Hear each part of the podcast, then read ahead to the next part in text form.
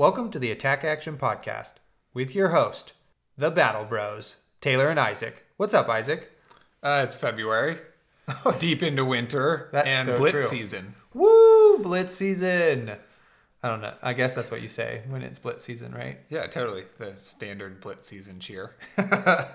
well, uh, I'm glad to be back on the podcast. It feels like we haven't done this in quite a while, even though it's our regular amount of time. Oh yeah, that's true. Was our last episode was the interview? Yeah, I think so. and it's Maybe- been a few weeks, huh? Yeah, it's been quite a few weeks. A lot has happened. We've had our own Blitz Battle Bro tournament. Uh, New Zealand has had their calling. We know the results from that. Babies were born. Vac- many babies across the globe. Yeah, vaccines were handed out, etc. You know, we have a new president. It's crazy. yeah. Yeah, it's a whole new world. Anyway, Let's hope so. yeah, here we are. Uh, I'm glad everybody's here joining us. I think on our last episode or an episode before, I talked about figuring out what we were going to call our audience members, right? So, like every major great podcast has a kind of name that all fans of the show can unite under. Have you been thinking about this? Did you come up with a name? I have. Nice. this is my first draft. You ready? I am. Okay. Bated breath. Battle Buddies. what do you think?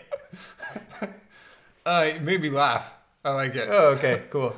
Well, you guys know where to find us on Facebook or Instagram or Discord, searching the Attack Action Podcast. If you have a better name that you would like to be known by other than Battle Buddies, because you're our Battle Buddies and you're each other's Battle Buddies, please let us know. Yeah, and we're each other's battle buddies, you know? Yeah, totally. All right.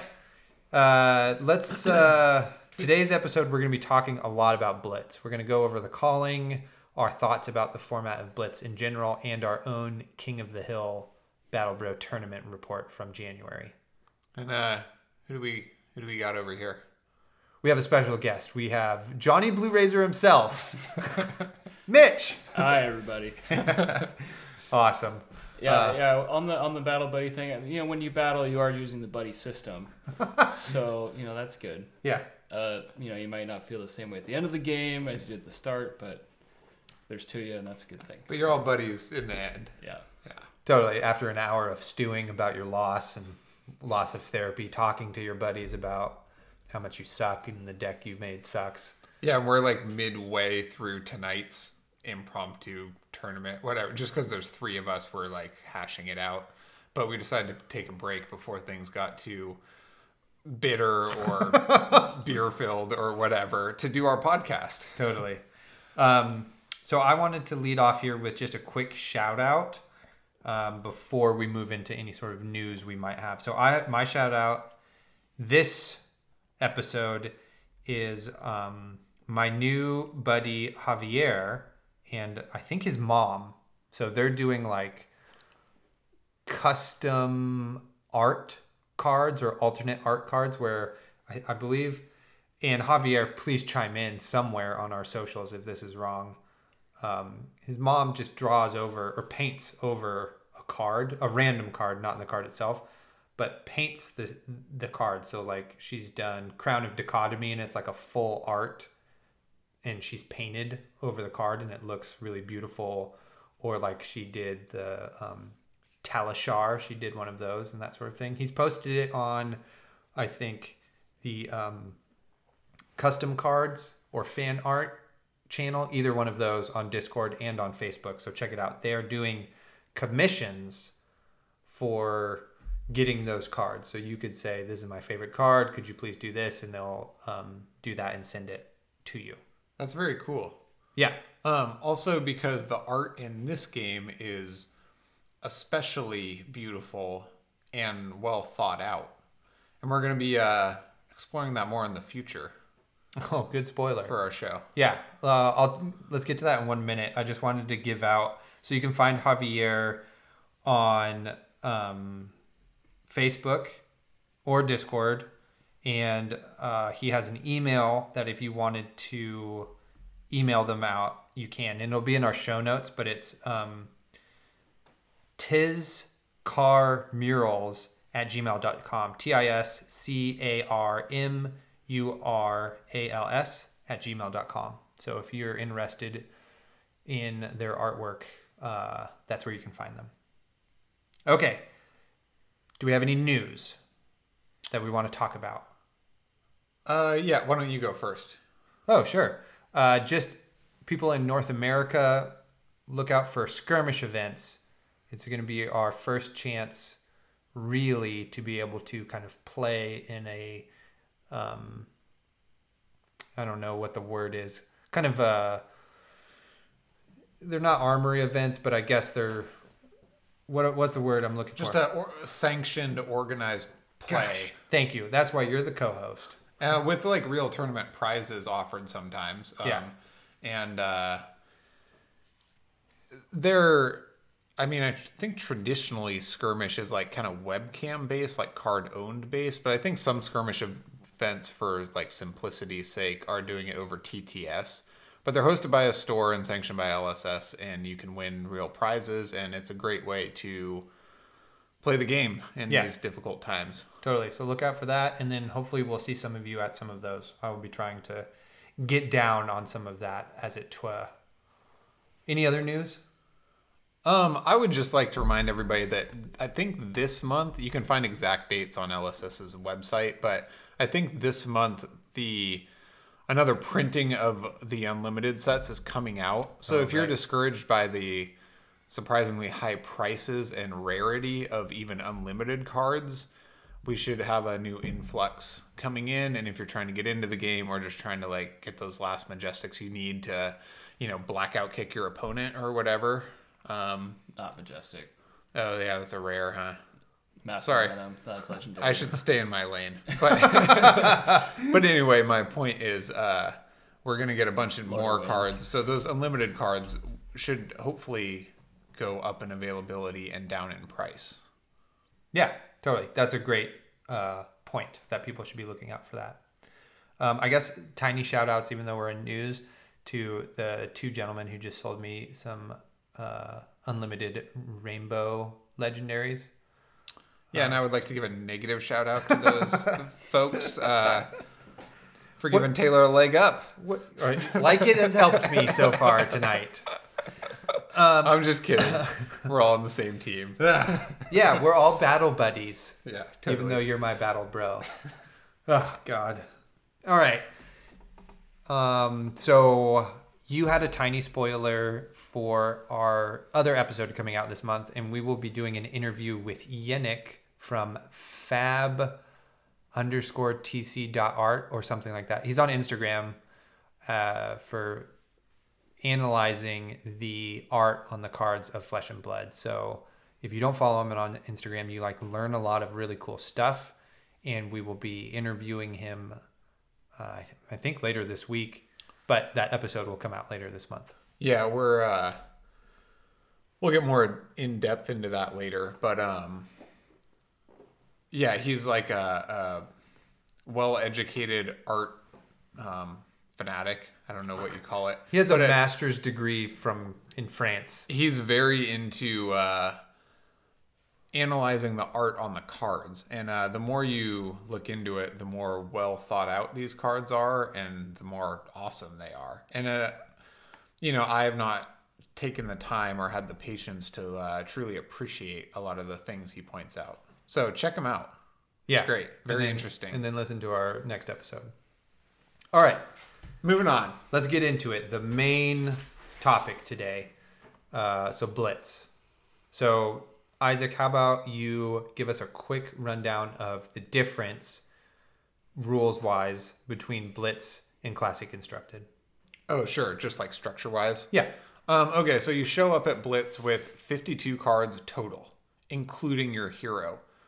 Your deck is 40 cards set, no sideboard. Set, every game you play has all those cards in it, and then 11 weapon or equipment sideboards, which is quite a lot. So you can uh, swap gear in and out And per matchup. and if you're doing the math at home, that's 40 plus 11, that's 51. Plus so, like. Isaac said, your hero counts for 52, and it's two copies of every card. Right. Instead of three. Right. And uh, most characters start at 20 life. Some at 19, 17, and 15. But Yep. uh, you uh, basically have half the life. Yep. And Exactly. 16. Who has 16? Benji. Benji has 17. 17. Stay in your lane, guys. Jesus, why did we bring this guy on the podcast? Criminy. Uh, Mitch, you have anything you want to add that would be useful? no, I think it's on that one. Okay. Moving on. Okay, great. So, what we're going to do in this segment is kind of talk about um, Blitz in general and also the differences it has from Classic Constructed. So, again, Isaac, how about you start us off with a point that you would like to make about the Blitz format? Um, sure. So, um, I especially have put a lot of work into Classic Constructed, not so much into Blitz, and we all in general have put more effort into Classic Constructed. And Blitz is definitely, um, you can't just pull the third card out of your deck for every card and then come with a 40 card Blitz deck because the, uh, as best I can describe, the game plays out quite differently, right? Because um, you're playing the majority of the game in the end game, where you have your life. You don't have much life as a resource, and you're kind of on your win condition, right? Um, like a classic constructed game, you spend like three quarters, two thirds of the game trying to get a leg up and set yourself up and trading blows and trading life for momentum. And in Blitz, um, every tiny trade is magnified, right? Like every Kodachi is for 5% of your life. Every sigil gives you, you know, however much percent more life. Yeah. Um, I don't know. Do you want to elaborate on that or? Yeah, of course. Uh, but I'm going to pass it over to Mitch here if you wanted to add on to whatever Isaac has said about the you know the blitz format in general. Sure, yeah. I, I just you know the stakes are higher, but I mean at the same time, it I think it's a good way to start playing. I think it it especially playing like with your friends. I think I feel it's a bit more casual, um, and it's a good way to kind of test what your um, what your hero is all about. You know, if you're new to the game, it's like you can play kind of low stakes games over and over again. Like you can play best two out of three or whatever, even, even though it's not like tournament format, to uh, just get a feel of what your character is about because it, it really is the best of your hero in distilled form in the most high stakes situation at the start. Um, I really like it because I play wizard and I feel like Kano has a chance now. Yeah, definitely. Kano is uh, much stronger in this format since the life gap is only five. Um, I think also the inverse of what you said is true, Isaac. How you can't go from your classic constructed deck and and just take forty cards from that. You also can't just take your forty cards and then add twenty more cards, a third copy of everything. Right. It does not scale up Yeah, it is. because you're going for different strategies. Yeah, I, I think that's a um, a really important part is that on paper it looks like it's just going to be like a small version of classic constructed, but really, you know, it's its own format in general. Yeah, and and just the variety of characters you have to choose from, uh, as we'll talk about later, has uh, quite a large effect on the game.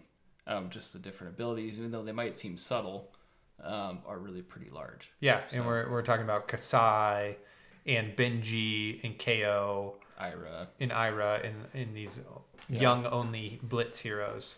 Um, yeah, I I think it's a really it, we've been playing a bit of blitz now, and it has been very refreshing for me um, for a couple of reasons. It kind of has felt like it puts things a little bit closer on an even playing field in terms of the some of the characters I play. Like Runeblade feels a lot more powerful in this format. Um, and getting to play with Kassai is really fun too. So I get to play with the sabers and feel like that is really um, viable. But what is really nice is, and I've talked to you guys about this a few times, is that sometimes in classic constructed you just kind of get behind and then you still have like 40 minutes until you actually lose. And so you kind of just have to sit there being like i'm pretty sure i'm still going to lose this match for 40 minutes. Whereas in blitz uh, the game is much shorter and so you are kind of like punished for your mistakes sooner so you can learn a lot faster and make iterations on your deck or your play style or that sort of thing. So the feedback you get from Blitz is much more immediate, and I appreciate that about it as well. Yeah, that's a good thing. Like all of your mistakes are very magnified mm-hmm. because you make a mistake and then you lo- lose the next turn or something like that. Um, Mitch, do you have anything to chime in with? I lost my train of thought, so uh, that's all right. We're gonna pass the buck. Yeah, so, I mean, and, and, just going into a, a, tournament format where you have no sideboard is just uh, stressful, daunting, and also uh, kind of fun to try to build one 40 card set that's going to potentially beat everybody is um, very difficult to think about, and also like uh, because everyone else has the same restrictions, and because like certain characters tilt the meta so much. Um, I, th- I think it, well, it, it, it kind of makes it easier in a sense to like think about uh, who you got to beat because right now there's only a few. Spoiler. Um, and I so what I was gonna say is like a counterpoint to Taylor's or not not to. I agree with what you said. It mm-hmm. magnifies your mistakes and is uh, um you know, great format for the reasons you said. Um, I prefer constructed because I like that uh, you can trade 12 life and grab momentum and then win the game. Whereas I feel like in Blitz, there's no room for that, right? Which doesn't make it like an inferior um, format or anything, but it's just like you come out swinging and you seize momentum, and then the other player may seize it back once and win, but there's a, I guess there's very there's a lot fewer momentum shifts, right? So you can't you have less room to I guess like like I said trade life for momentum and then claw your way back and go in. I, I guess I just appreciate the long game and I haven't quite figured out blitz. My playstyle or characters are more to that style. So it's definitely like been tough for me to figure out how to be successful in this new format. It really is like a different game. Yeah, definitely. You know? I, and I, um, yeah, because one of the resources in Flesh and Blood is your health total, right? And in Blitz, you have half of a, of that resource, so um, you can't use it as willy nilly as you might in perhaps a classic constructed game. Um, but your point about it being an actually different format and figuring out how to play in it. One of my big points, I think, about Blitz that really makes it interesting is that the game really starts. And Mitch, you touched on this a little bit about deck building. The game really starts before you sit down to the table, right? And I guess it is the same in classic constructed, right? You could make that argument that the cards you have chosen affect how you play in the game and, and that sort of thing but you can kind of plan in a different way because you can have a sideboard, right? Whereas you don't have that in Blitz. So those 40 cards you choose to be your 40 cards that play are, you know, when you sit down to pick those, that's really when the game starts, right? Because Blitz distills your deck down into you have to have a very clear, defined win condition. Your deck has to have a very clear strategy because there's no room for like fiddling around or whatever. If you're going to try to beat Ira, you got to figure out how to beat Ira. Or if you're trying to like beat Kano, you have to figure out how to do that right before you like play. If that makes sense.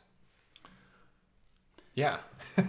yeah, and um, I think we maybe segue into equipment for a second because that's yeah. really the only sideboard that you have. Right. Um, so I think where certain characters have um, say like good foot gear that is good and constructed, like a lot of players are probably going to run Snapdragon scalers just because like that one turn is much more impactful in a blitz game than it is in a constructed game.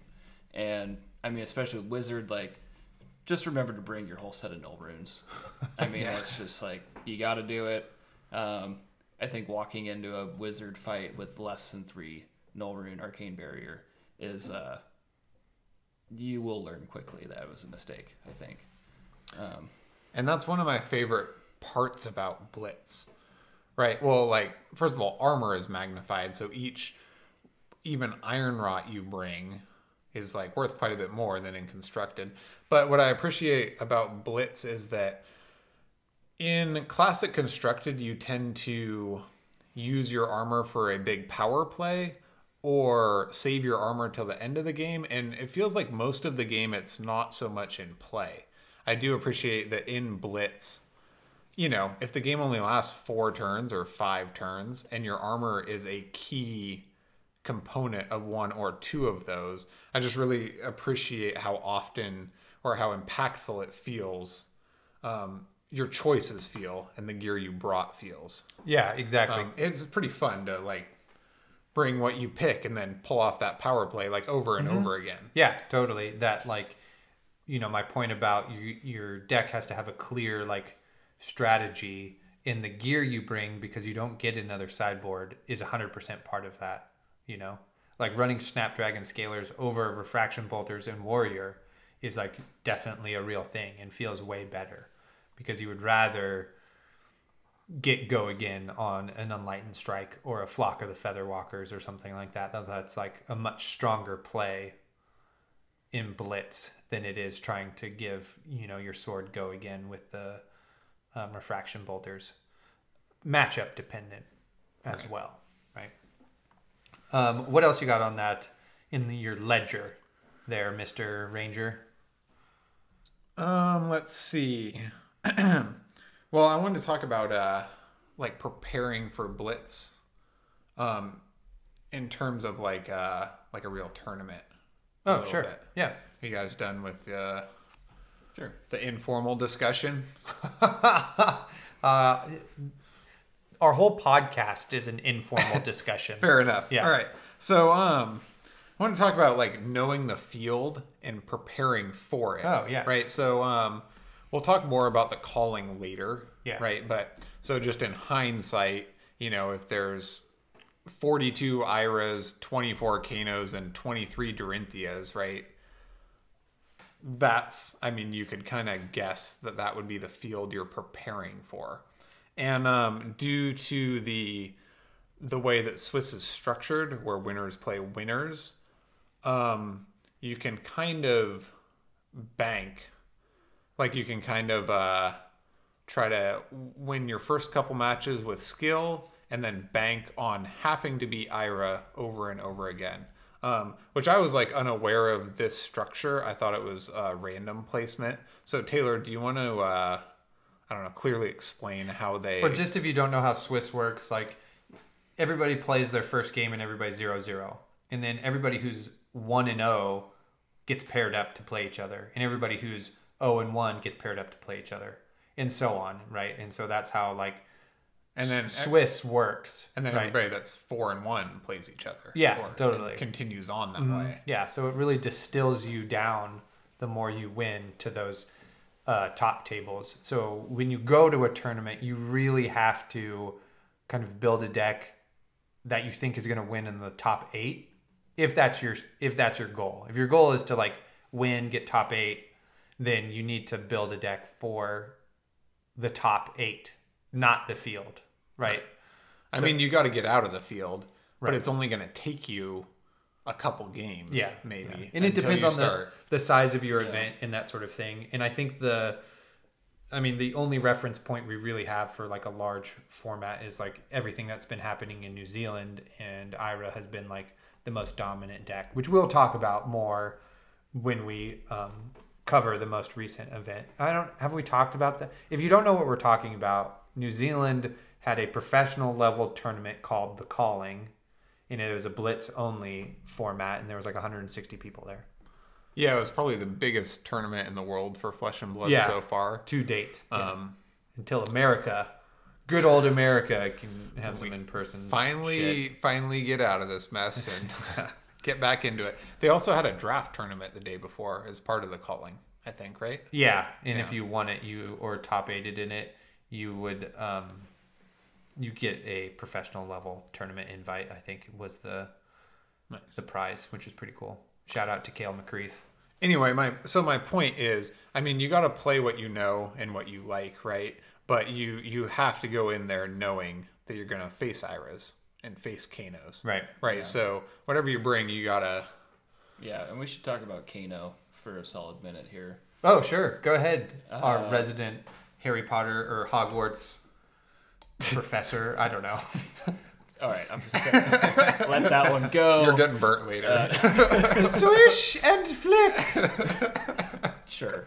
Uh, okay, so right, so Kano becomes a lot more of uh, adversary, becomes a lot more lethal in Blitz because uh, that 15 life to 20 is a lot less substantial than the 30 life to 40. So um, Wizard can potentially like one turn kill you um, very easily if he has the right setup. Granted, you don't have as much time to set up.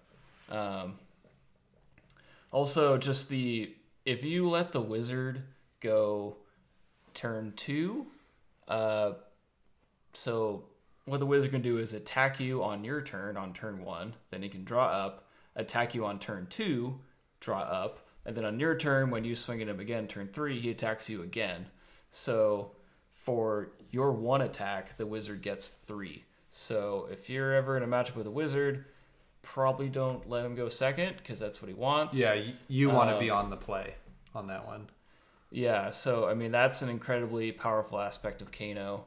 Um, granted, Kano is very uh, draw and top deck kind of luck dependent, um, and I think he just impacts the game because um, you have to block him with pitch cards, obviously. So like every deck is going to be somewhat uh, nullified a little bit by the amount of pitch cards they're gonna have to put in in order to survive a Kano onslaught, and they're gonna have to kind of plan their turn to not dump their whole hand because that's a mistake against Kano. Even if you're swinging for lethal, obviously Kano can just play everything instantly, and then before your hit lands, he kills you.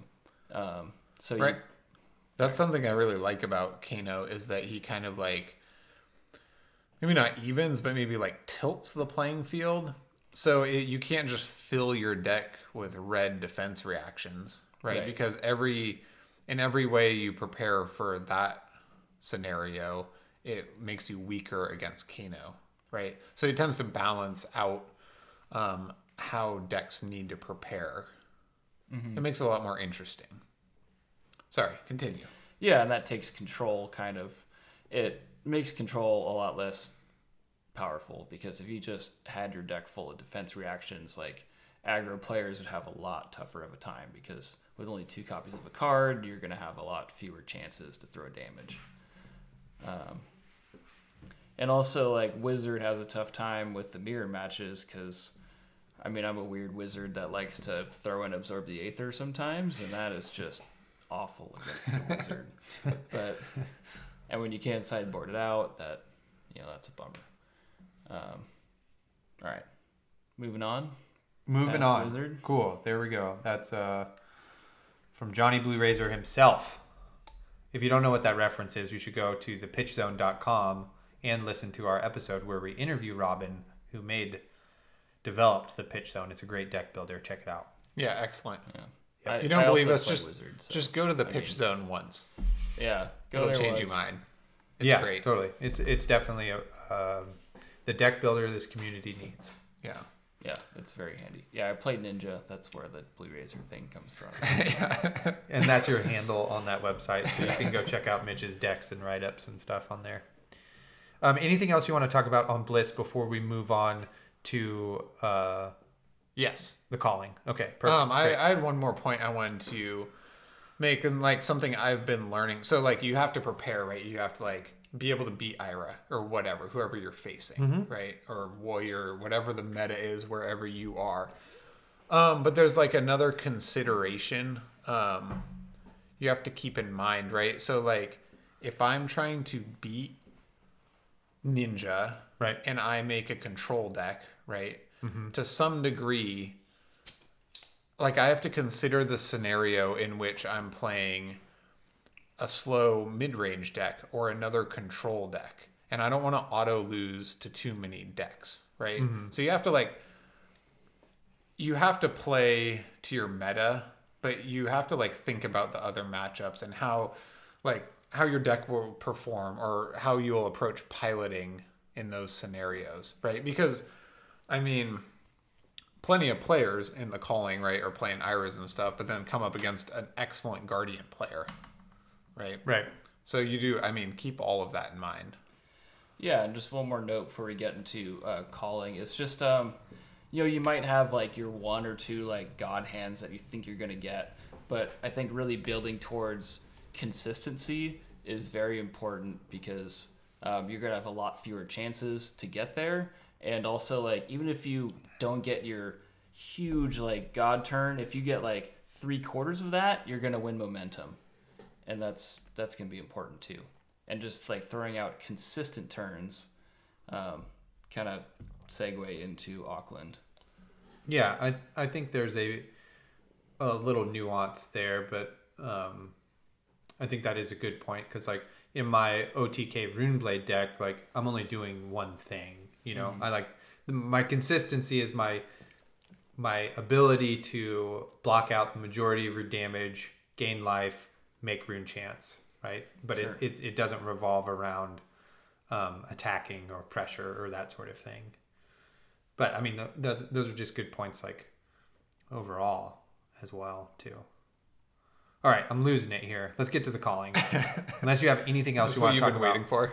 No, I mean, uh, just you know, keep keeping things lively, pithy, and that No, sort of thing. Let's move on to the calling. Totally. Okay, so calling 2021, 157 people, 160 people in New Zealand gather and play 11 rounds of Swiss and then cut to the top eight all in one day, which is bananas. Yeah, you heard us right. Top eight is not the next day. You play 11 rounds and then the top eight. Yeah, which is double elimination. Yeah. Yeah, so I think, Yeah, how many more games is that? Like eight more games or It- something? yeah, you could be playing a lot more. right? So, um, Fatigue matters. Yeah. Physical. Play play a deck you're familiar with so Yeah. you're not killing your brain.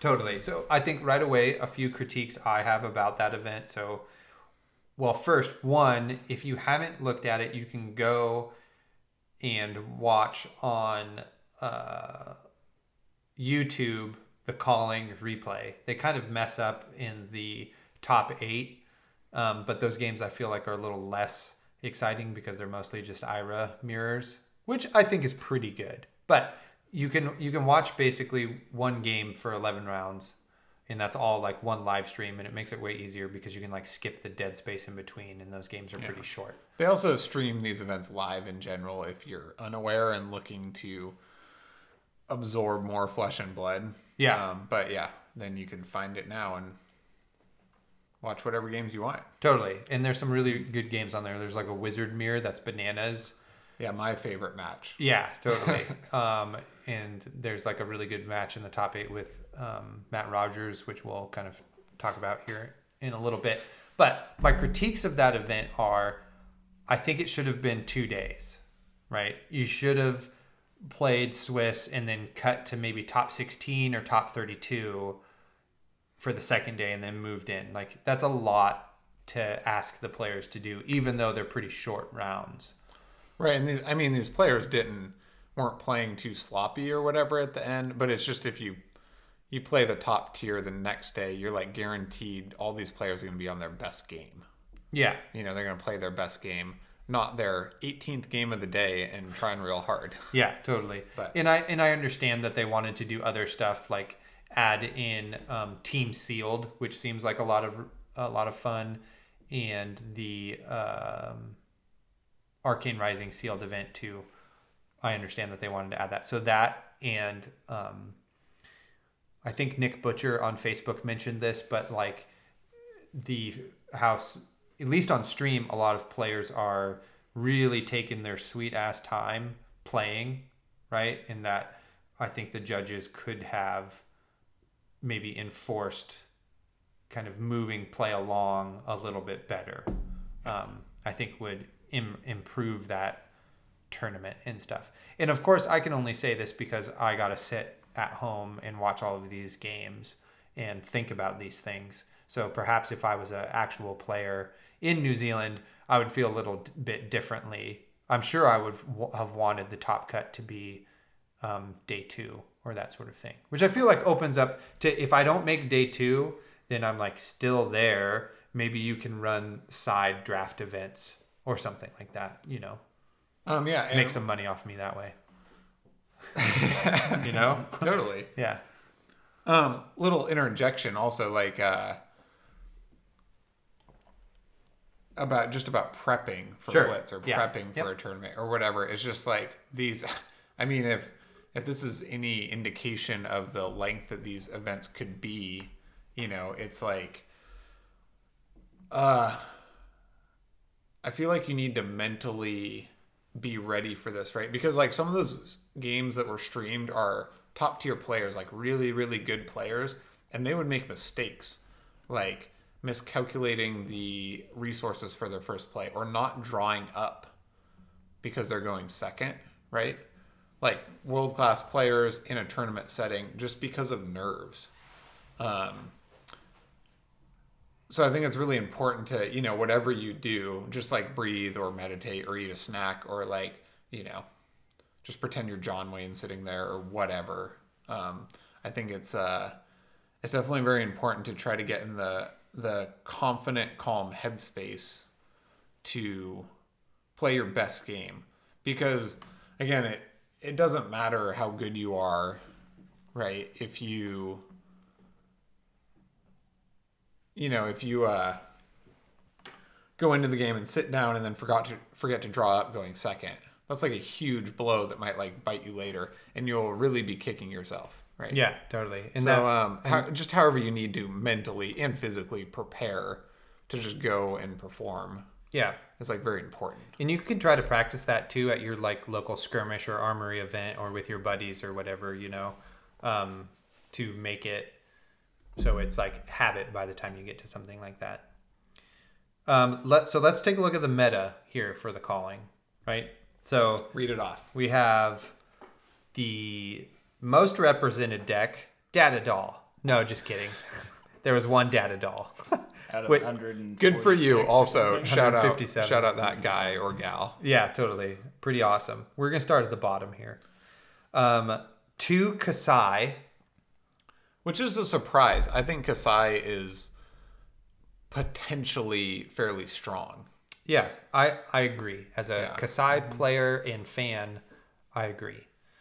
Um, then next we have two Katsu, which which is surprising. I like. Katsu and Blitz. yeah, but what about five Benji? I am a huge Benji fan. Yeah, Nobody knows what Benji's about. We'll get into that later. totally. Uh, six Azalea, Well, seven Kayo. which is crazy that there were seven Kayo. I like those people, YOLO. Um, just rolling the dice. Definitely. One of those people could have maybe gotten just absurdly lucky or something and gone really far. You know what I mean? yeah, Like, totally. Like I made this deck the morning of, and I made top thirty-two. yeah, and I rolled fives and sixes 19 out of 20 times. Yeah, totally. um, after Kayo, we I have seven dash, which cool. Uh, That's it. eight Bravo, and now we're getting into the big hitters, kind of. Eleven Viscerai, woo! Nice. Fourteen Rhinar, Nice. All right. 23 Dorinthea, Mm-hmm. 23 Kano, and 46 Ira. So, really dominated with Ira. I still think overall, when you look at the pie chart of this, um, it's still a pretty healthy meta in terms of the amount of decks brought to this. Like, there were obviously a lot of people trying to try other things other than Ira, But as we cut to the top eight, there's six Ira, one Dorinthea, and one Kano. Which Right. in that order. yeah, which um Just reinforces what Well, everybody thought. totally unfortunately. but when you look at the numbers too that makes the most sense Yeah. right that that's how it would shake out we would have to have a pretty crazy rogue Rhinar or Viscerai deck to have beat the crap out of all of those people you know and not run into one another or something like that I was happy to see uh, so all of those viscerais because I think that that is potentially a good ninja counter. Um, I do feel as a Rhinar player, ninja is like kind of a tough matchup. Um, I mean, it, it's like okay in constructed, but in blitz, I feel like it's a tough matchup. So um, I'm kind of surprised to see that many Rhinars in a anticipatedly heavy Ira realm. Um, I was also surprised to see that many Dorintheas because I did not think she was absurdly strong in Blitz. I mean, it's a very good deck. Um, one thing I forgot to consider though is Dorinthea has a shit ton of armor, which Yeah. helps a lot in the ninja matchup. Um, so I think that that kind of gives her a little edge up. right I feel like though she gets can get burned pretty easily from Kano Right. you know? So i feel like that's kind of the gatekeeper for that deck. Um i'm just the most surprising thing i think for me is just how many iras there were right? That nobody could kind of figure the deck out to i think there was two problems right? You couldn't figure out a deck that was going to beat ira and kano right? I think you Yeah. could probably build something that beats Ira pretty consistently, but then you might have, you know, like a, a 30 70 against Kano, which is a real problem, right? Yeah, because he's yeah he's there. I think people still think he's good. Yeah.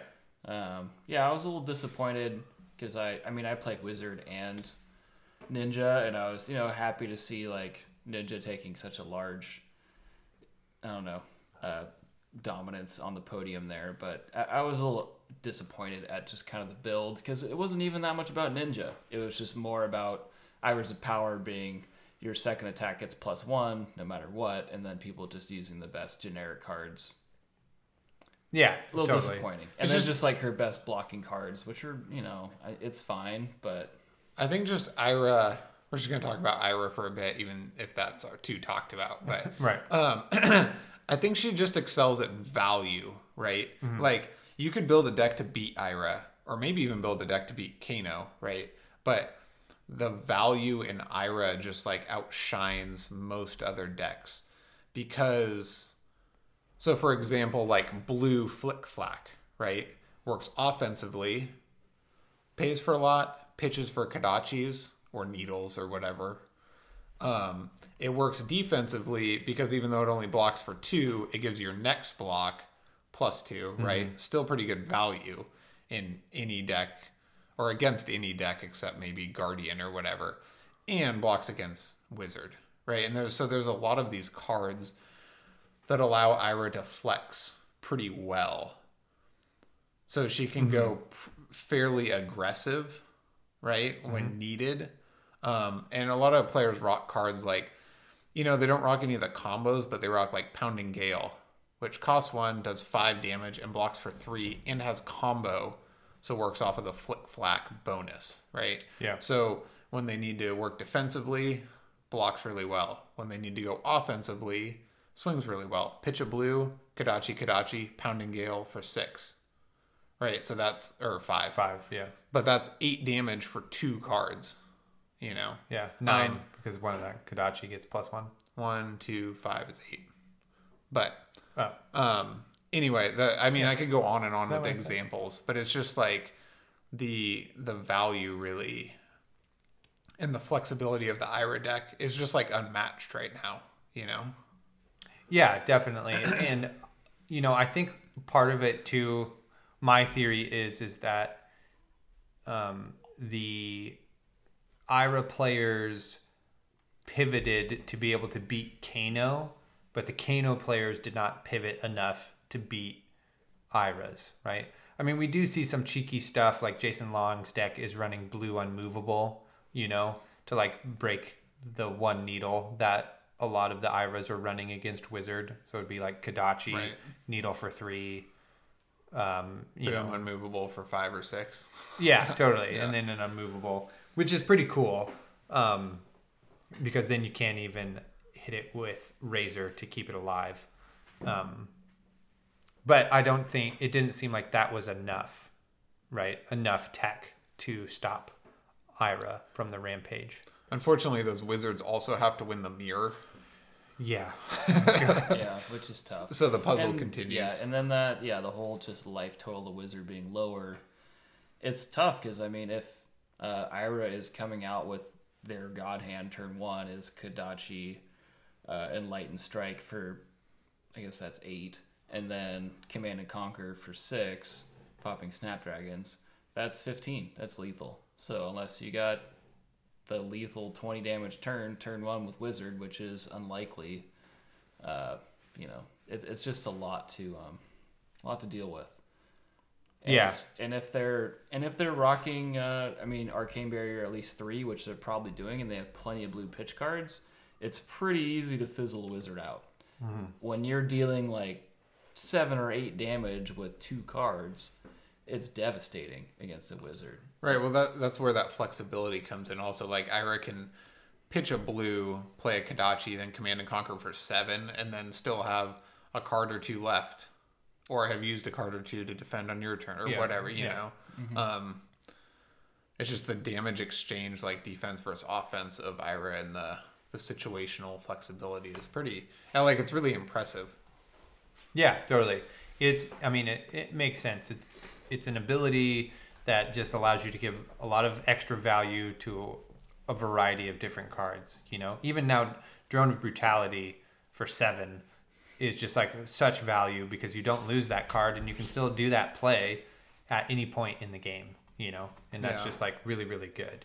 Mitch has been playing Snatch for five against us. You know, just goes on and on. Yeah. Yeah. Yeah. Promise of plenty for 4. Yeah. Uh, I play a very different Ira build. It's very aggressive and very annoying for everybody else. But it would probably get melted by a wizard. But since I hold the wizard deck, Yeah, card I'm having fun. carte So, blanche there for that. Um, so yeah, I, I think that's my, one of my biggest takeaways is just like how nobody, you know, there was no extra bit of creativity to just like really beat Ira. Instead, it seemed like a lot of people just jumped on the Ira bandwagon. Which, when the prizes are like that good and that high, and you're trying to win, uh, it makes sense.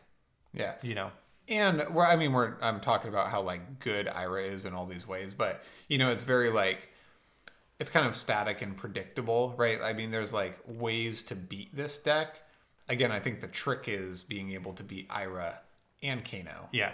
And Dorinthea, maybe. You know, Yeah. like Totally. um, I, which I- makes it a lot tougher. Yeah, definitely. And I think part of it, if, if we see further events later, that people might be more willing to just, I will just beat Ira, right? If there's a deck that just like does really well against Ira, but loses to Kano, maybe that's enough. Right. Like 10 people bring in deck to beat Ira, and then maybe two of them get through. And then all of a sudden, you know, then you're at the top eight with you and Iris. Yeah. Or whatever. Yeah, totally. It's Just- like, could happen. yeah it just like perhaps if we if the somebody can build a deck uh runeblade i think is the answer that just like can decimate ira and keep that kind of deck at bay we might get to see some other things rise to the top you know um Yeah, and just the sheer numbers. I mean, Yeah. if 50, 46 people out of 157, yeah I mean, it's almost a third. Yeah. It's just the odds that they're going to be there. yeah totally it's definitely an odds Yeah. game Like sure. if there were 50 Kanos, there may have been more than one Kano at the top. Probably, yeah you know? definitely um and so, so for you at home if you go to the facebook fan page it might be kind of hard now but you can definitely kind of scroll through and see people's tournament reports a lot of people um not just top players but uh, there was one gentleman uh, who did a write up on his Kayo deck where he went like two and nine or something like that. and it was great. You know, it's it's great to hear from those people. So if if you're one of those people at the calling and you're listening to our podcast, which hopefully this comes out before Session Bloods, ha, suck it, Session Blood. We we got we got there first. Just kidding. We love them so much. For once. Yeah. Um, yeah. Shout out to that guy. Uh, anyway, you can like read people's experience and their matchups and stuff, and I found that really entertaining. Specifically, I wish I could remember. I could look it up right now, um, but it would take too much time. But there was a person who got 13th place with one of the two Kassais. Yeah, And I- huge shout out. Good Yeah, job. huge shout out. That's so great. I think that is a really good indicator of that there are more decks that can do well in this format than we think there are. Right? Like I think Kassai is really cool and it's just really great that that person was able to you know, get top 15 with a Kassai deck, one of two in the whole tournament. Yeah, which if you don't realize in a tournament of 150 players, you know, going like I don't know, eight like eight and three, Yeah. you could be in like 28th place or something. You know, Right, like yeah. it's a it's a tough tough thing to achieve to be anywhere near the top. Yeah, totally. Um, so yeah, so let's see. So moving through, right? You can watch all of those games. There are some really fun games. There's a great game. Uh, there's a wizard mirror, which is just bananas. I'm not going to spoil it for you, but you should go find towards the end of that the video stream. Uh, the wizard mirror is insane. Oh, okay, I was I gotta shout this out. I will not spoil it since Taylor does not want to. Yeah. But uh, oh, actually, great winning let's play spoil at the end. yeah, It's, like, it. so sick. Actually, never mind. It's way more exciting. Go watch it, but let's talk about Okay, the just wizard fast mirror. forward 20 seconds if you don't want to hear it. or maybe 10 minutes. You You'll want to f- talk about that match? You'll figure it out. No, let's talk about that match. Okay. Yeah. You can put in the, the show notes or whatever to skip this segment. Totally. I'm going to write down on my pad of paper that I have next to me what time you should skip ahead, writing it down. Uh, it's from now till then. I have it written down. Now, Nice. arrow, then. I right, should take a picture of that because we really did write now and then. It's totally fine. Nailed it, Mitch. I'm gonna. All have right, my we're, Alright, let's talk we're- about it. candy. We're excited. Let's do Yeah, it. yeah, yeah, yeah. Okay, so mirror match. I believe it's Jason Long versus um, Rohan. I can't remember Rohan's last name. Kana? No. Uh, I can't remember. Sorry, Rohan. Uh, maybe we'll be friends in the future when I move to New Zealand. I don't know. All right, back on track. Back on track. So Wizard Mirror. Uh, so you both start at 15 health, right? And like the the tension in that game is palpable from the minute they draw their four cards. Yeah, these are both expert wizards, right? This isn't like first year Hogwarts shit. yeah, totally. It's like- It's like stink eye all day. yeah, totally. Snape versus Dumbledore. And we know how that ended. Spoilers. Dumbledore dies. Okay, well at least But I he said it. planned it. Yeah. Um so like when you're in the wizard mirror, right? You can't commit to your normal wizard plays because your fellow wizard will burn you on your turn. and who knows who, whose turn it is. Yeah, Yeah, totally. Yeah, you like literally. You really should have a token to pass back and forth for whose turn it is. Um, so what's what's insane is you. It seems like one player for you play a game of chicken, and then one player forces the end of the game to happen. So then one player just goes all in, like, all right, boom, here is a really big play. Are you going to block it or are you going to die slash try to kill me? Right? Yeah, and so uh, I forget who it was. Jason had the had a big play first. Yeah, so he chooses to pop his Storm Striders and go all in, Mm-hmm. and get him get Rohan down to two health, right? Yeah. But now he's like popped the gear, done all of his stuff. Now has Null Rune two left, Yeah. right? Um, but makes that decision because he, as a, another wizard, can still have the counterplay to try to kill him, right? Yeah, so bold, that- bold move though. I thought. Yeah. Just popping those storm, like popping it all to not kill the other player. I a hundred percent thought he miscalculated. I mean, he said it though before. He was like, "Well, I can pop my storm striders and uh, or I can not do it and get you down to four, do it and get you down to two or something like that, and then does it." Yeah. which I thought was not the right play, and uh, he knows better than I do. Totally. So, so then what he's done is forced Rohan to now be in a situation where he has to either be able to defend really well or burn Jason down because he only has Arcane Barrier 2, right? It, which is just crazy. So you you you wind up forcing the other player's hand in that situation when you kind of go all in. So what the game boils down to is Rohan now has to just he has to go in, right? So he's like I trying think, I to think Jason attacked him, yeah. and then so Rohan has to then win the game Right. Oh, right. Yes, you're on totally the correct. play, You're correct. right? Yeah. Which is you know Well, how if he's it burning him down to two. how it needs to be. no, right? No, J- Rohan has two life, and Jason attacks him. Mm. So now Rohan has to. I don't think he can defend. I don't remember. Watch the game. Um, because he only has null rune two, or no, he has full null rune. yeah, he does, but it's like But I think he can burn him. he, Jason still has cards left in hand and that sort of thing. And then and Right, so he goes for it. Yeah. Right, and he goes for it, and he keeps going for it, and he has it. Right, he like gets there to kill him, Yeah. plays out all his cards, does it, Oh and no. then It's the other way around, isn't it? Doesn't on, Rohan go um No, you're right. He does Yeah. go in because he goes like Rohan has to has already popped some things and so he's going over his arcane barrier. So Jason Long is showing lethal no matter what. So he has to right. go in on so this turn. Rohan gets it right, and he like keeps fishing, and he plays it out, you Yeah. know, energy potions, whatever, and then he gets it, and then he plays and pitches his last cards, lays it all out, and is like, "I did it, I killed him," you know, Yeah. instant speed, play first, and then I think out of Arsenal, no cards left. Jason plays a snapback. Yep. For two, exactly lethal. Well, it's a blue snapback, so that's for one, right? With a pump. Oh, and then yeah, pumps it. pumps it with Crucible Oh yeah, because he had a floating. for the win. Yeah. You need an energy potion floating or two floating. You need two money for that. Okay, fair enough. Well, he had it.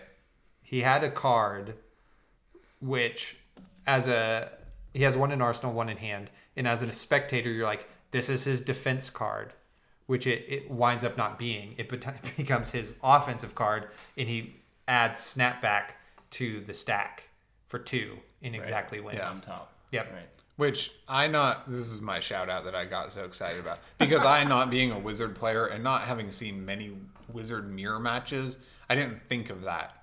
Right, that he can just like because you play and then the wizard plays at instant speed to deal damage first, right? Yeah. And that you you could just pile a snapback on top. but if you were also a wizard you could also do that yeah Yep. yeah totally Yeah. but you would have to pile lethal on top of that. You know, Yeah, it's just totally. like it was pretty sick. If even if you're not going to watch all these matches, go watch that wizard mirror. Yeah. As a wizard player, I didn't see the match, but if you saw like the other person sitting there with like extra resources and a card, you would be suspicious. But like if you're getting swung out for lethal and you have to do something anyways, like and you had to play your whole hand to go lethal, like maybe you didn't have a choice. yeah Yeah, he like he definitely barely did got not there. he did and he- got and he didn't have a choice to like hold cards because oftentimes like you're playing out everything to get Yeah, to totally. Yeah. That was the the genius part in that game is that Rohan had to, Yeah, mm-hmm. right? There was like, like, he cou- he couldn't have even if he knew it 'Cause was it- a snapback, he couldn't play it differently. yeah, because he's at two. It's it's red Voltic Bolt for six or something like that. Yeah. you know, I don't know. I can't. From, gosh, we should have written notes for this, but you should watch Well, we it. didn't know we were gonna go off. I know, it. It was totally. just, We we, just got, got super psyched about Yeah. it. So we've arrived then. Circling it on my pad. Let's move on. Um, another game I really enjoyed was the Jacob Pearson, Kale McCreath, um, Ira versus Guardian. The speed at which those two players play at, I'm like super into.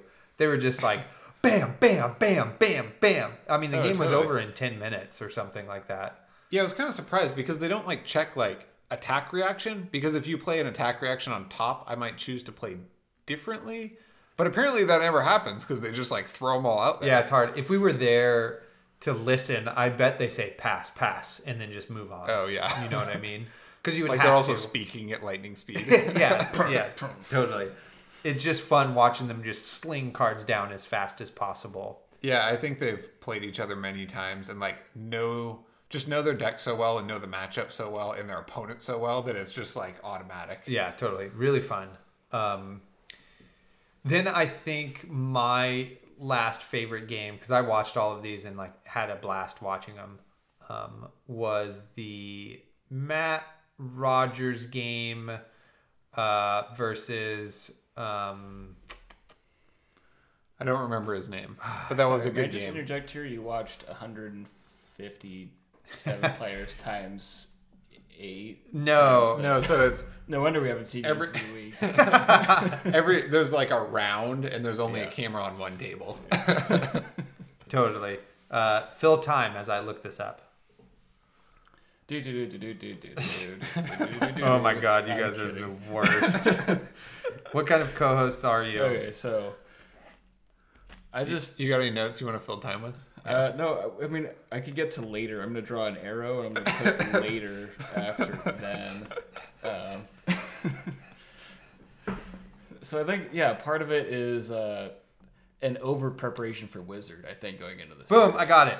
Okay, it's Matt Rogers versus Jordan Nelson Fussell. I didn't want to mess that up because he has a hyphenated name. That game is an Ira mirror match, and uh, Jordan is in a whole Naruto costume situation with the headband, and he has like a fucking giant gaudy gold ring on each finger as he's playing. And that's all you can see, right? In the stream is his just like kind of in his hand dexterity is like crippled by the size of these gold rings just be like fucking slapping down kodachis and command and conquers with like limited dexterity against matt rogers is like pretty fun. Matt rogers national new zealand champ you know?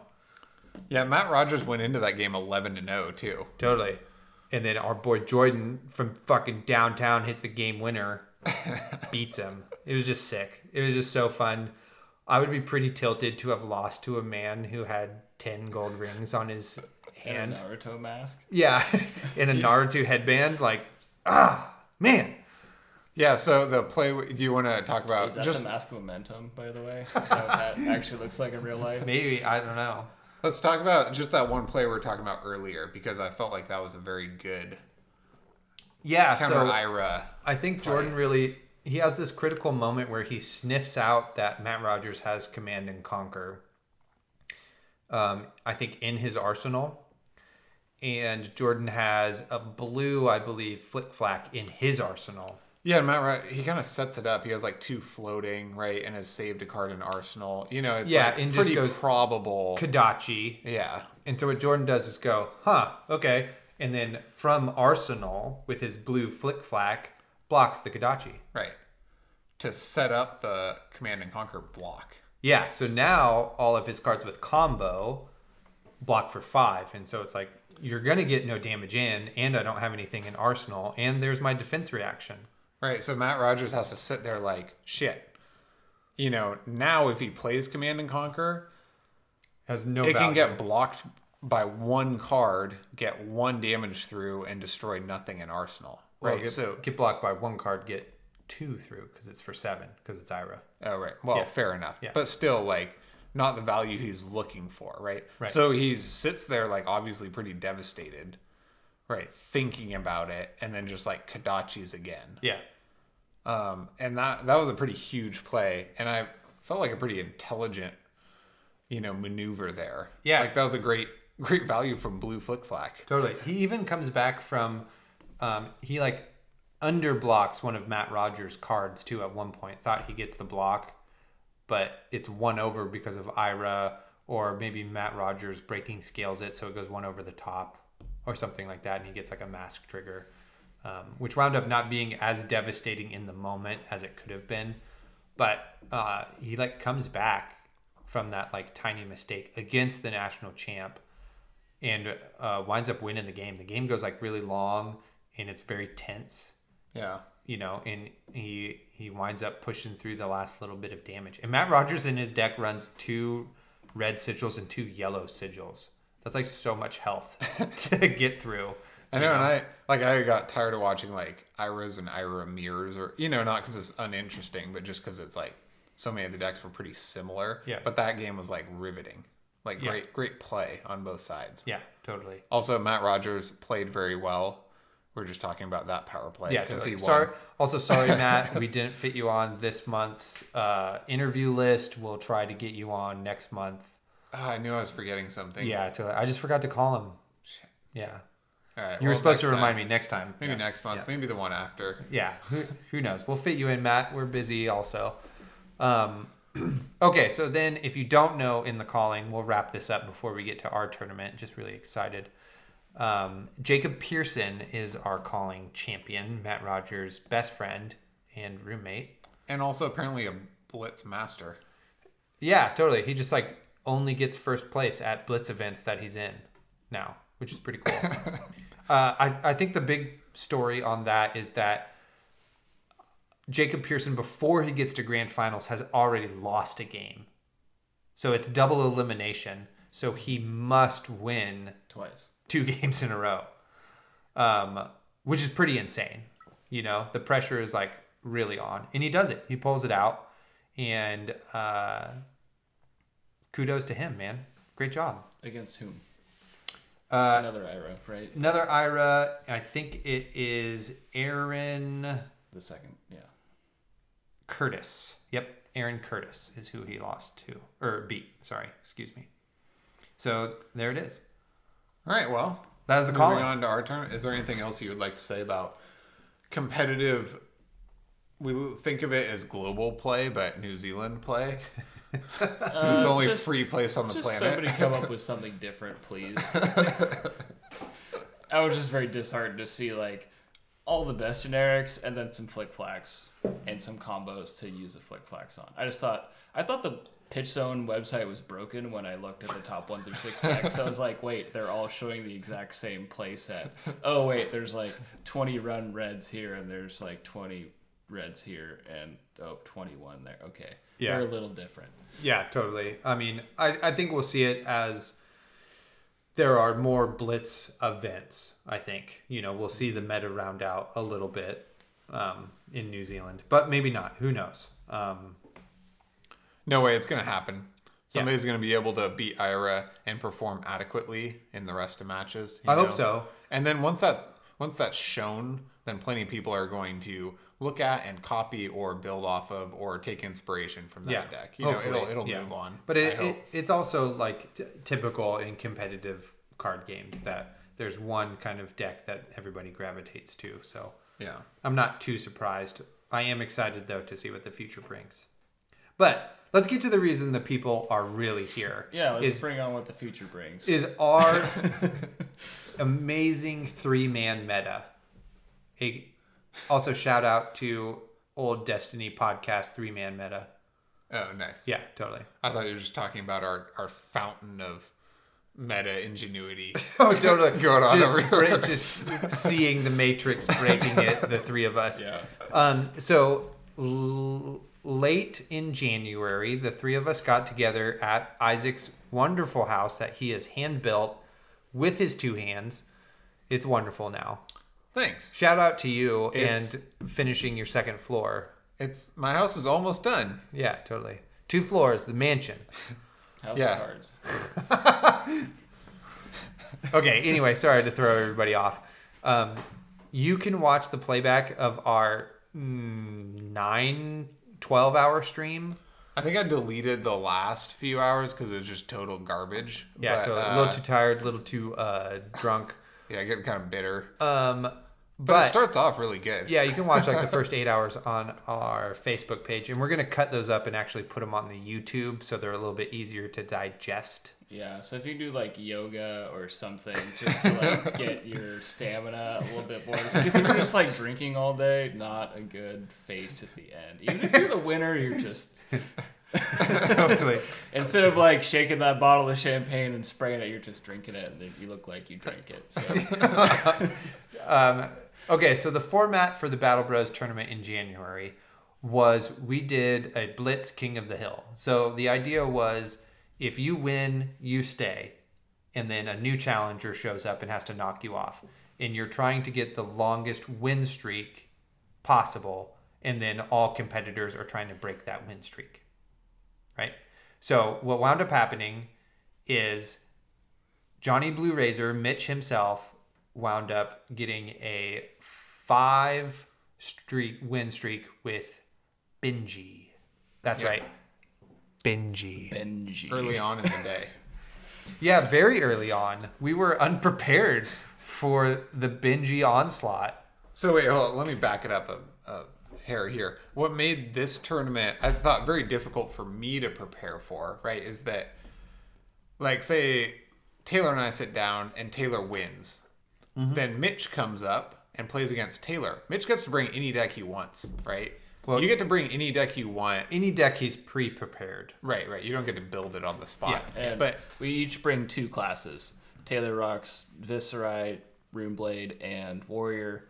Isaac here has Ranger and Brute, and me, Johnny Blue Razor himself, brings Ninja and Wizard. So Right. there is no Guardian or Mechanologist. right, because Troy's off Yeah, Troy's off. at the moment. Yep, he was out for this one. But what what made this difficult was like, say then Taylor beats Mitch, right? And then I can come, I can bring one of my decks I've prepared specific that I think is the best matchup against Taylor's deck, right? You don't have to sit down and play one deck the whole night.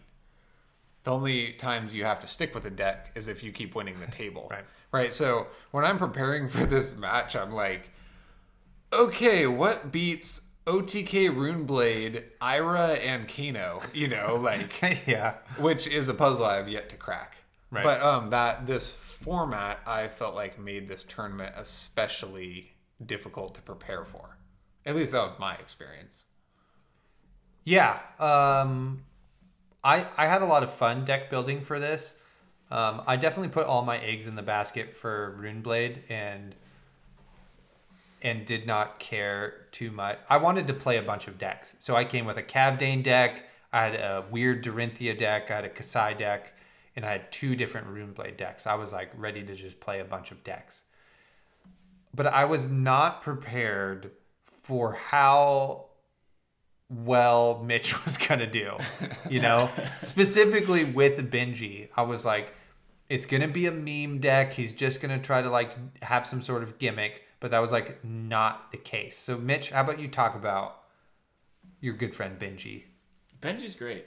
Uh, so he or she, I think it's she's a It's a she. it's a he. It Well, says so in the anyways, lore. okay, Benji, Sorry. Benji Um, boy. But who cares? Maybe Benji doesn't identify as that. You know, it's cool. Uh, okay. They. So So I it's a guy in the lore. It's a guy. Well, Alright, you know, so who knows? All right, moving on. Okay, so um, basically, what I was trying to go for is just really emphasize his ability, um, Which is what? To give us rundown. which is uh, if you swing with a attack action card for two or less, um, then they can't block with any cards from hand. So that means they can play uh, equipment to block it, and they can play defense reactions to block it. But other than that, from uh, from Arsenal. Right. From Yeah, Arsenal. yep. Yep. From me. Yeah. Okay. So, uh, so you, I basically built the whole deck to punch below the belt, which is pretty rude considering he's a guy now. Um, And Mitch was like genius with this deck build, right? You would come in for like a card for two, and then a card for one Right, that would get pumped. right, So then it would Benji's still be under the radar. yeah. So Benji's just like- ability, if an attack action card hits, the next one gets plus one. Right. So that's where attack. your one attacks come in. Yeah, To so still was- slip through. Yeah, a pair of Kodachis, and then yeah, just a suite of blue cards, like terrible things like snatch blue and like life for a life blue, scar for a scar blue, uh, promise of plenty blue, head jab blue, like. Which It- honestly would be great against wizard too because you have so much pitch power. Um, and then a bunch of defense reactions. So I had, I think, um, 10 defense reactions. Um, I think, um, Which was su- which is surprising. I mean, uh, sorry, eight defense reactions and two red sigil of solace.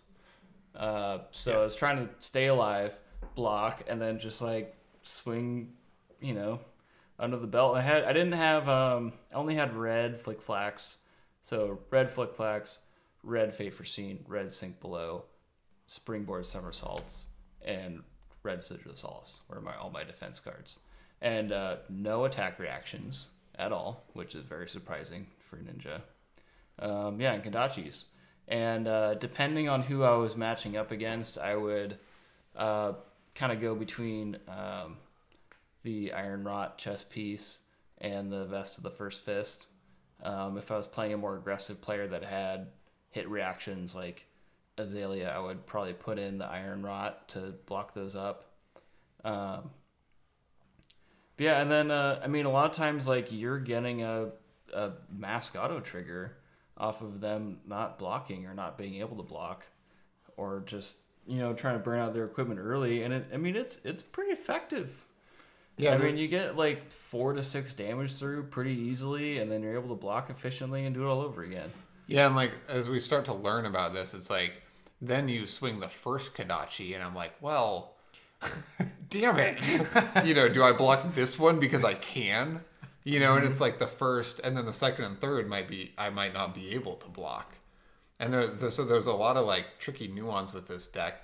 And uh, I will give you props because you've always played an aggro ninja, so this like totally blindsided me. I did not see this coming.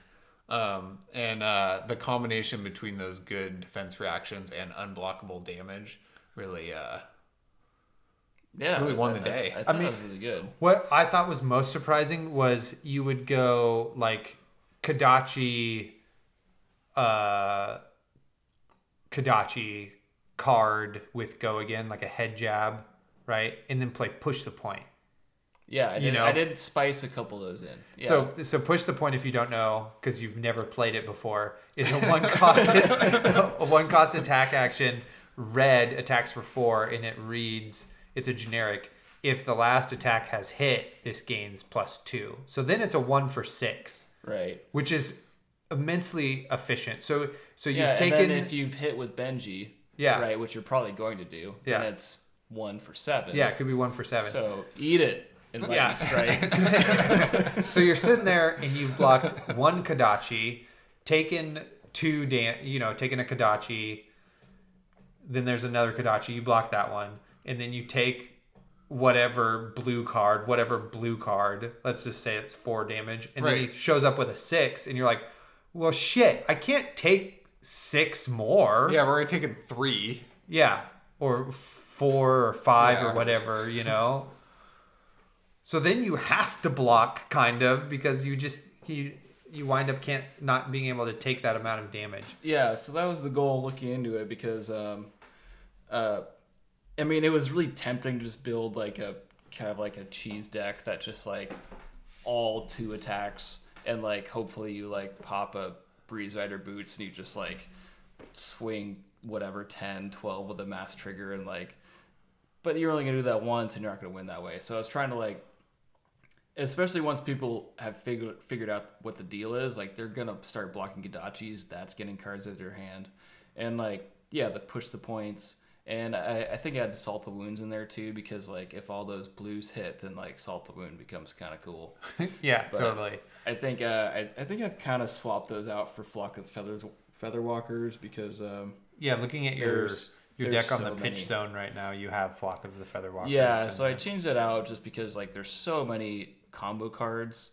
in there that like you need head jab or something to start the whole thing going um, and also like if you show up with like a you can do uh, uh, what is it uh, crane dance to find the center right. and that's pretty awesome to start with, especially like since you get that Zen state.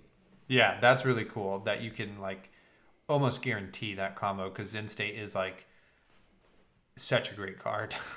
it's so good. Yeah, it's like hard enough to block already, but then it's like below the belt too. So yeah, totally. um, yeah.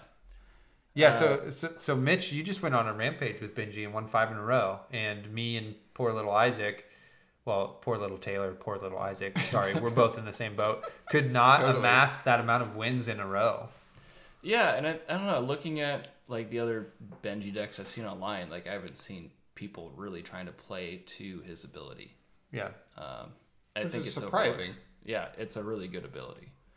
yeah, because I mean, once I saw you with this build, I was like, oh right, that's totally what it what he does is that you can play all of these, you know, underplayed blue cards, but it allows you to have such value in your defense reaction suite that you can run the reds and even potentially against a Kano, you could find a lot of extra value, right? Even with having red defense reactions, you know. It also adds a lot of like uh, consistency to your deck. If you're running like blue lives and blue scars and blue everything's, then it's like you got a lot more blues to work with Yeah, to and make your your and- turn happen. and Benji starts at 17, so those cards are online already, Right. You know. Yeah, there's yeah twenty blues, fourteen red, six yellow. Yep. And over 30 cards that cost zero. Which is crazy. uh, it looks like there's like 33 cards that are zero Uh, cost. But you were able to unseat it with Viserai. Yeah, totally. So I brought OTK Runeblade. So the oh, and by the way, you can see all of our deck lists on the pitchzone.com.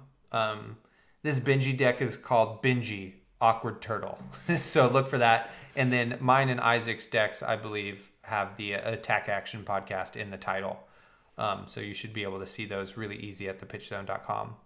But I brought uh, OTK Runeblade, and we have write ups on all of these decks online also. So if you uh, kind of want to see what we had to say about them in text form, you could see that. Um, so the idea of the deck was I get to run a bunch of defense reactions, even the blues. I make a buttload of rune chants, and then I swing ninth blade at the end and kill you. Right. That's ba- that's basically the idea. So right, like you run two attacks in that deck. yeah, two ninth blades. That's it. Leaves a lot of room for things. Yeah, totally. So you can do um, some pretty cool stuff. So I mean, like the idea of the deck is to just ramp rune chants as fast as you can, basically. So you're playing read the runes, red, yellow, blue, doesn't matter.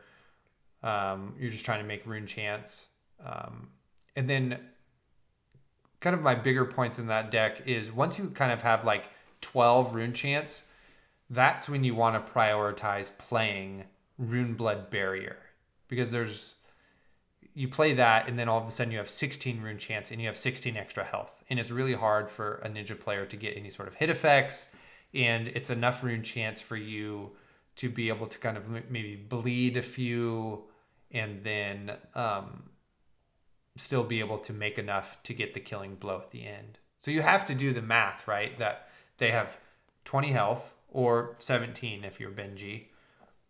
And then you got to add 12 because that's the maximum number a person can block with their four cards in hand and then whatever equipment, right? So it's usually 15. So it's like 35. You have to do 35 damage to win the game.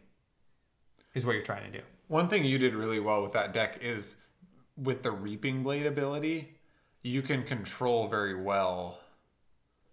Uh, like the you, sigils you would always make around. your uh, Sunkiss and sigils online, and there's offline, right? So like if they're swinging for Kodachi and Scar and something else, you just block what you need to, go two health or five health down, and then play your life gains Yeah. maybe not even back up to pass them so their life gains are offline still Yeah, definitely. which is a really good strategy Yeah, because I figured that um, because I'm going to be playing warrior, that your guys' decks would have had to have um, defense reactions, and that Sigil of Solace is a pretty popular card in Blitz, and that you guys are probably running that. And so the deck was kind of then built around that that like, okay, I'm just not going to attack you. So your defense reactions are going to kind of gum up your strategy and I'm just going to be slightly lower than you in life. And so your sigils don't do anything. So hoping to get, you know, 6 to 8 cards that are just really dead in your deck and kind of slow you down a lot. Um, which worked really well. Like I really had no problem beating Benji once I brought that deck out. My big problem was not playing OTK Runeblade sooner. I wanted to play like my other decks and then play OTK Runeblade. I also have Chains of Eminence in that deck, which is my real flex card. I think I only hit on it once against Benji. I think I called head jab and that was and you like had a head jab in hand and couldn't use it. Um, but other times I did not call the right card. Chains of Eminence is an aura and it says um, you call out a card as it enters and the opposing player can neither play, pitch, or defend with the named card. So until the beginning of your next turn. Yeah, but then it's my turn. Yeah, so yeah. so yeah, Yeah, Viserai is definitely a good counter. Um, you have a lot of defense reactions to put in arsenal. Um, you have a lot of equipment to block the mask triggers. yeah, Um, yep, yeah. I have ten defense reactions. I think. Yep, six that- plus that four. is a lot. Yeah, And then like all of my defense reactions become terrible. And I think I made the mistake of putting one in arsenal, which was just a huge tactical error. Never ever do that because you will never get it out. yeah, totally. Yeah, literally never. Yeah, literally never. But I'll t- I'll when tell it's too late. I guess at You the end. Yeah. yeah. I'll tell you what though, it is really fun to like make 28 rune chants and then swing ninth blade and deal 37 damage and win, you know. Yeah. And it's it's there is a bit of nuance in that deck, right? Because you're blocking so much that you can't spend all of your defense reactions early in the game and neither can you spend all of your life. You really need to be able to like kind of manage those things. So you have sink belows and um, fate foreseens, uh, both in red and blue, to help you kind of filter your deck to make sure you get an even distribution of those things. Um, because if you wind up with like three red defense reactions and play them all, that means you won't have them later, you know, and that sort of thing. So there's also two remembrances in the deck to try to get back. Um, I run two sun kisses, so you can get back some life gain. You can get back read the runes to be able to make uh, enough rune chants that you need, and that sort of thing. So, yeah, that was my deck, and I think I got two wins in a row, which was pretty good. I beat Benji, and then I beat Rhinar Claus, Yeah. which was excellent. And we then we got into this. So your OTK Runeblade kind of threw a wrench in my plan because I brought an aggro go wide azalea, which I've never like played that before. It was pretty fun, um, but definitely kind of limited. And I brought Claws Brute, which was pretty good, but it was just kind of a scale down in my constructed deck. And then I brought like a kind of like control azalea and a kind of control KO deck. But neither of those could beat Runeblade OTK. Right. So that like put two of my fun decks I wanted to play just totally offline. So then we got into this weird thing where it was like you'd beat Ninja with Runeblade, and then I'd beat Runeblade with Brute Claws, and then Ninja would beat Brute Claws, and like nobody could get more than five win streak in a row because we just started playing, to beat each other. you know, the deck Yeah. that would beat the, win. the deck Yeah. that was on the table. Yeah, yeah, Um, so that got really tough. totally. Still a pretty fun format. I'm like, Oh yeah, Benji is one of my favorite characters, even though I don't play Benji. I think it's a really cool idea and way to play a deck and that sort of thing. And I'm like really happy for you, Mitch, that you like showcased it so well and that it did so well and it was just so cool.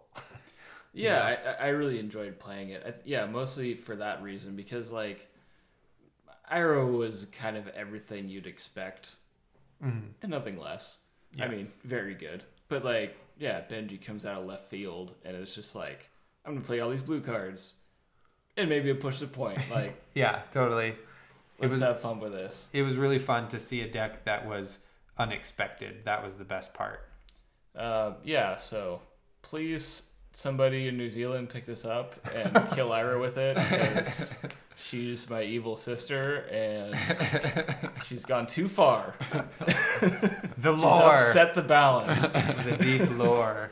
Um, was there anything else we wanted to talk about about that experience um, for our tournament?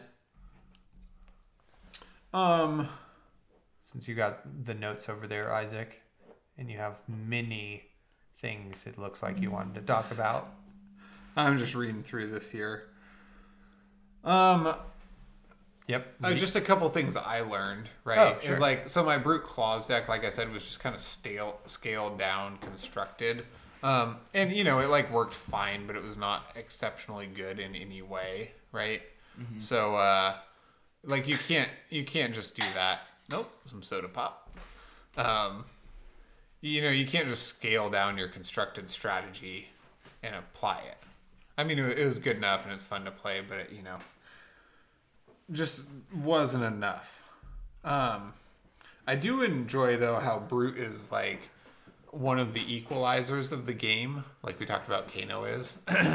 like Brute beats Runeblade and Kano pretty well, and then like loses to Ninja in Blitz, right? But it's like one of those decks that balances things out. Like if somebody brings a Brute deck, it, it makes the mix up more difficult, right? Um, one thing I uh, I tried to not bring too many defense reactions because they're kind of offline against Kano. Um, but Azalea has ways to cycle them through, and you just you like need them anyway, even though they're offline against Kano. You just Yeah. can't have too many, and you need them against Ira or Warrior or whatever. You know, um, is kind of what I found. I think I ran two in my aggro Azalea, and I don't even think I had two Feign Deaths, but um, you know, it just like wasn't enough. I should have run like four and two Feign Deaths or something. Um, would have been a little, a little better.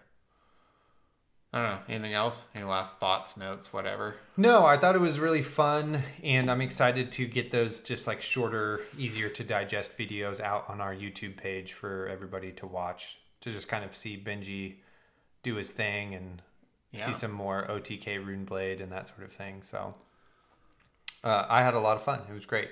Yeah. Yeah. Yeah, That's I a good really format. encourage everybody to try something different.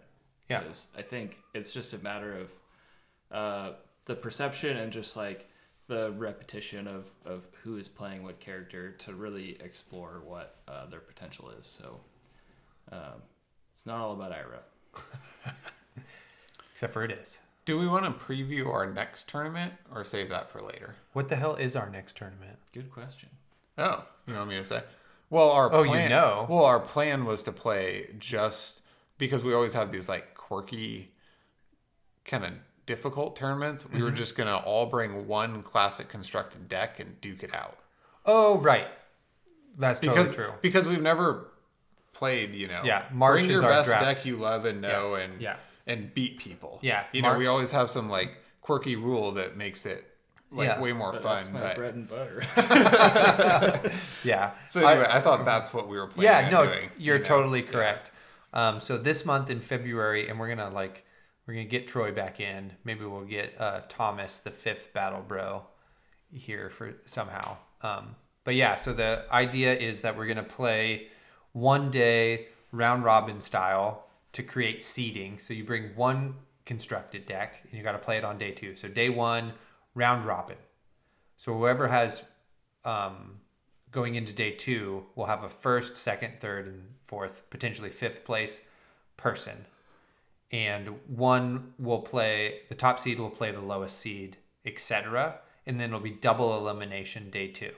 So you have to do a lot of winning to make it there. Right. So if mm-hmm. you're if you're still in last place and didn't do well day one, you still could have a chance to go and and win. And that makes it interesting. So you're not allowed to change your deck from day one to two, but we're really going to not be surprised and like learn each other's matchups. And even if you're the fourth or fifth seed on day two, you've now learned a bunch, as have they. Yeah. And you can still win the whole thing. Yeah. So um, we'll probably I don't know when we'll do that, but we'll do that sometime in February. It's a short month. Yeah. And then getting ready for Monarch, we'll be doing um, draft in March. Right. Yep. Exactly. Which, whoosh, great segue into, and then we need some sort of music. What What do we think is gonna happen in Monarch? Just kidding. We do that every episode. Yeah, totally. oh yeah, brown note. That's great. Um, our signature segments, and we're gonna start off with pick, pass, pray. All right. yours and mine's favorite. So the scenario here is it's it's a draft. Um, I'm going to give you three cards. One you're going to pick, one you're going to pass to the next person, and the other one you're going to pray that you get back later. So we're going to do a little different than we normally do. Um, we're using the pitch zone draft simulator, and I've picked three cards out of the first pack of Welcome to Rathe and we're going to do class cards this time. Okay? Isaac, you're going to go first, then Mitch, then me. So our first card is a brute card, Reckless Swing. So Reckless Swing is a defense reaction and it costs zero, is blue, pitches for three, defense for four, and it reads As an additional cost to play Reckless Swing, discard a random card.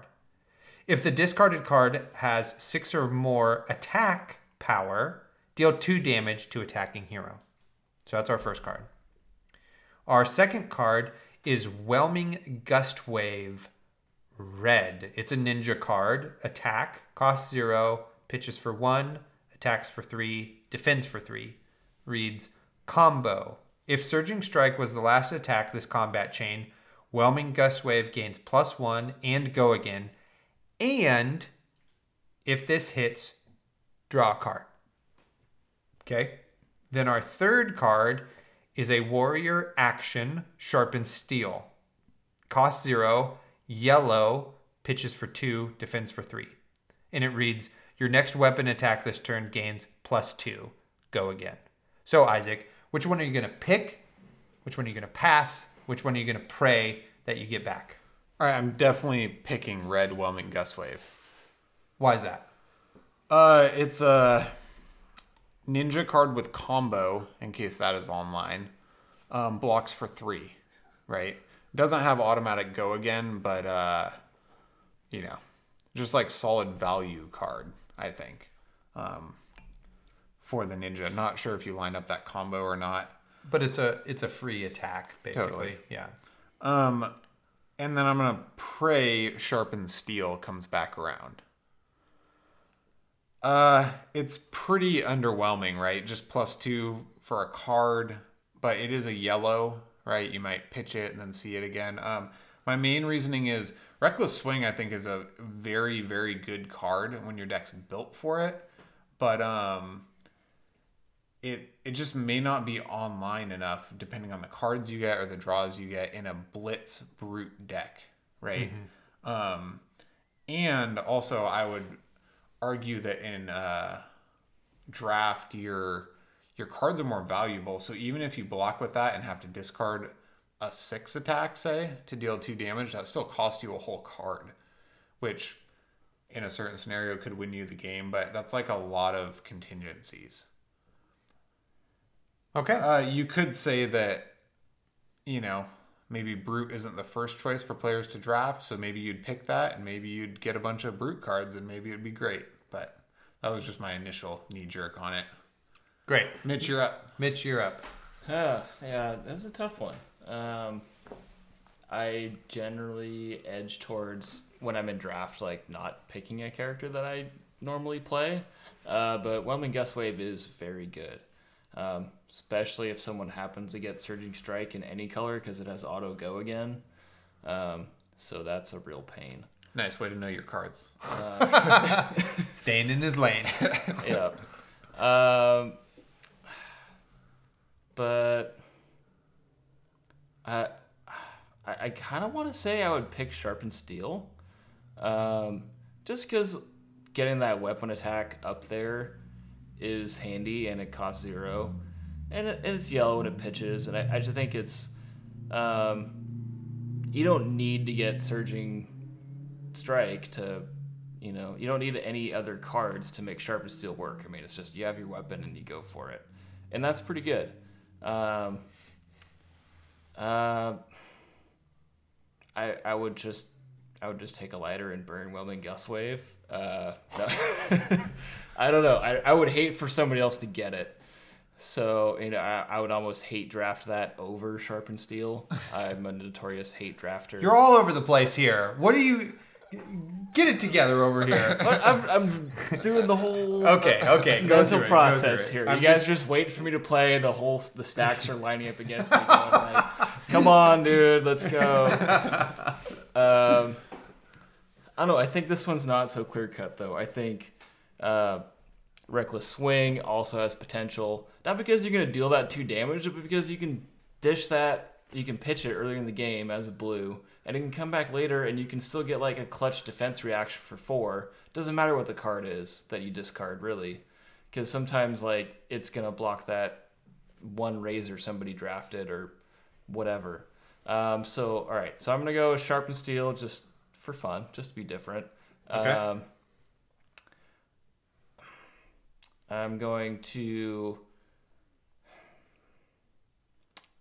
I'm gonna I'm gonna pass on reckless swing, even though yeah, and then pray that Whelming Gustwave comes around, even though it's not. So I'm just I'm gonna be realistic and say that I'm gonna hope reckless swing comes around, because Whelming Gustwave is not. Okay. Long-winded Excellent. answer. I like it. I like where we were. We were really there with you on the journey. on the journey. Thanks, okay. guys. Whew. Never bring this guy again. Forever. Um, all right. I am going to pick. God, hurry up. I'm going to pick Reckless Swing. Nice. It's a blue, blocks for four, and is almost free, right? Cost two cards. It costs one card. Um, just because it's such a good way to win the game, right? Especially in uh, draft, in Welcome to Rathe. I mean, maybe they have a sigil, right? Maybe they don't. Um, I think uh, you could draft the Brute cards around this pretty well. And plus, it's just another defense reaction. And we know Warrior is in this format. Um, and there's a lot of like attack reactions. So I think it would be good to have that on board. Um, that being said, I really am then praying that Whelming Gust Wave comes back because that is definitely the second best card to me. It's a red, attacks for three, blocks for three, and is for free. So even if I Kodachi Kodachi and then attack for three, that's still like a really good turn. Um, and so then I'm just gonna pass on Sharpened Steel. I think when I first started this, I was like, "Ooh, Sharpened Steel is really good. It's like a pitch card. It pumps the weapon, and it uh, is free." But I think the fact that you can win the game with Reckless Swing for sure, not for sure, but more readily than the other two cards. That's why I'm picking Reckless Swing. Nice. Way to go against the grain. Totally, as we do. Like we we always always go for a different We always have a different perspective, which and is totally, great. Reckless Swing is a blue, which is sick. Yeah. So you get it early, and then you pitch it, and then Yep. you see it later when it's online. Hopefully with the sixer. yeah, Yeah, definitely. yeah, I think. In, I mean, But, just yeah. the odds that you're gonna get a six and then not play it. I don't know. Mm. I feel like you can just you can also pitch the six to see it later with Reckless Swing. yeah, and you can overblock with other cards to have the six in hand, right? Right. If Which is what you have to do. yeah. With, yeah, totally. You're just like, I'm gonna block for six on your attack for two, and they're like, Yeah. really? Yeah, and then reckless swing for the win, you know? So I think there's plenty of ways to get that card online. It just has a really powerful ability. And because I've lost many times to you, Isaac, with a reckless swing, that I would love to just pull that off. Specifically against you. Totally. Even in constructed, I've won like multiple Yeah. games Oh, it's the worst way to lose. God. with the Reckless Terrible. We've all been there. I had to take a deep drink from the the tankard here. The consolation goblet. yeah, totally. All right. Um, what's our next signature segment, Isaac? Um, so I have an impromptu riddle me this. Oh my goodness! Because we were talking about it earlier. Wow. I just want to know if anybody. So, I think perch grapplers are pretty, pretty mediocre, not very great. But um, I do appreciate the option in Blitz. I guess I think that their value for blocking against Ninja is like mildly better than having Snapdragons on board. You know, it's like better than not having another option. But that's like a pretty low bar, right? um, so, is anybody running perch grapplers and pulling it off, like consistently using it in like aggro, go wide ranger, and winning games? Yeah. I You know, I'm not asking if you just use it for a turn and then get annihilated Yeah, every game. totally. If somebody using this card successfully and including it for its utility, Yeah. That's a great caveat. I love it. I'm I'm fucking psyched up right now. yeah. The are you winning games with it? well, because anybody I can want use to know. any you tell me. You call me up and tell me. I want some proof. I'll buy you a sando. We'll talk about it. Yeah. well, Johnny Blue Razor over here. Anyway, that's our spicy riddle me this. Wow. God, that just got I- me psyched. All right. So, what if you had a energy potion just hanging out? Oh, there's like a million incredible hands that I can think of in which Perch Grapplers is excellent, like killer. You just blow your opponent out of the water. But it's like the odds of drawing those hands are pretty low. And then the.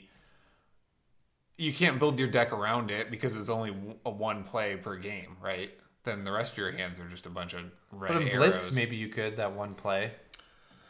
Maybe. Yeah, I- I'm thinking just like the threat of endless arrow when you have your um, bullseye bracers is like if you have an energy potion and you do another endless arrow and you have a perch grappler sitting there, that's like, okay, maybe this will happen again, and I gotta overblock. You mean instead of Snapdragon because then I could play Energy Potion as much as I could reload it? I don't know. I've I've I would really hope that a community member and perhaps maybe I'll just like say this, but like there should be a challenge that you have to make an Azalea deck with perch grapplers in mind. The best deck you could make, you know? yeah, like a I'm good- not- like a Like solid a, deck. like a finder's fee. Are we gonna start? Like I'm a, not like saying a pot it. for it. I didn't say it. I'm not calling that out, but perhaps there will be someone someone will challenge you to build a deck like this. and also, why is it majestic? Riddle me this. Yeah. Riddle me that. Riddle me this, okay. If, if it's just over how to use it, like why is it majestic? This is the best riddle me this. Never have we had so much discussion. Oh yeah. Well, it helps that we were just talking about this Yeah, earlier in a game where Yeah. Mitch is like, "What the shit is this card?" Yeah, before it was like majestic. it was like rusted relic, and we're like, yeah, that's like okay, or the Gorgon tome. Gorgonian tome. Yeah, you know, totally. Like, yeah. yeah. Um, I don't know. What else we got? This thing. Uh, board game from the closet. oh right, And this is your turn Totally. this month. yeah. Oh, What- my turn. Oh, so uh, didn't you get a turn last time you were on? No. I think. Yeah. Well, Get out of here. Next time you're on, it's your turn. Yeah.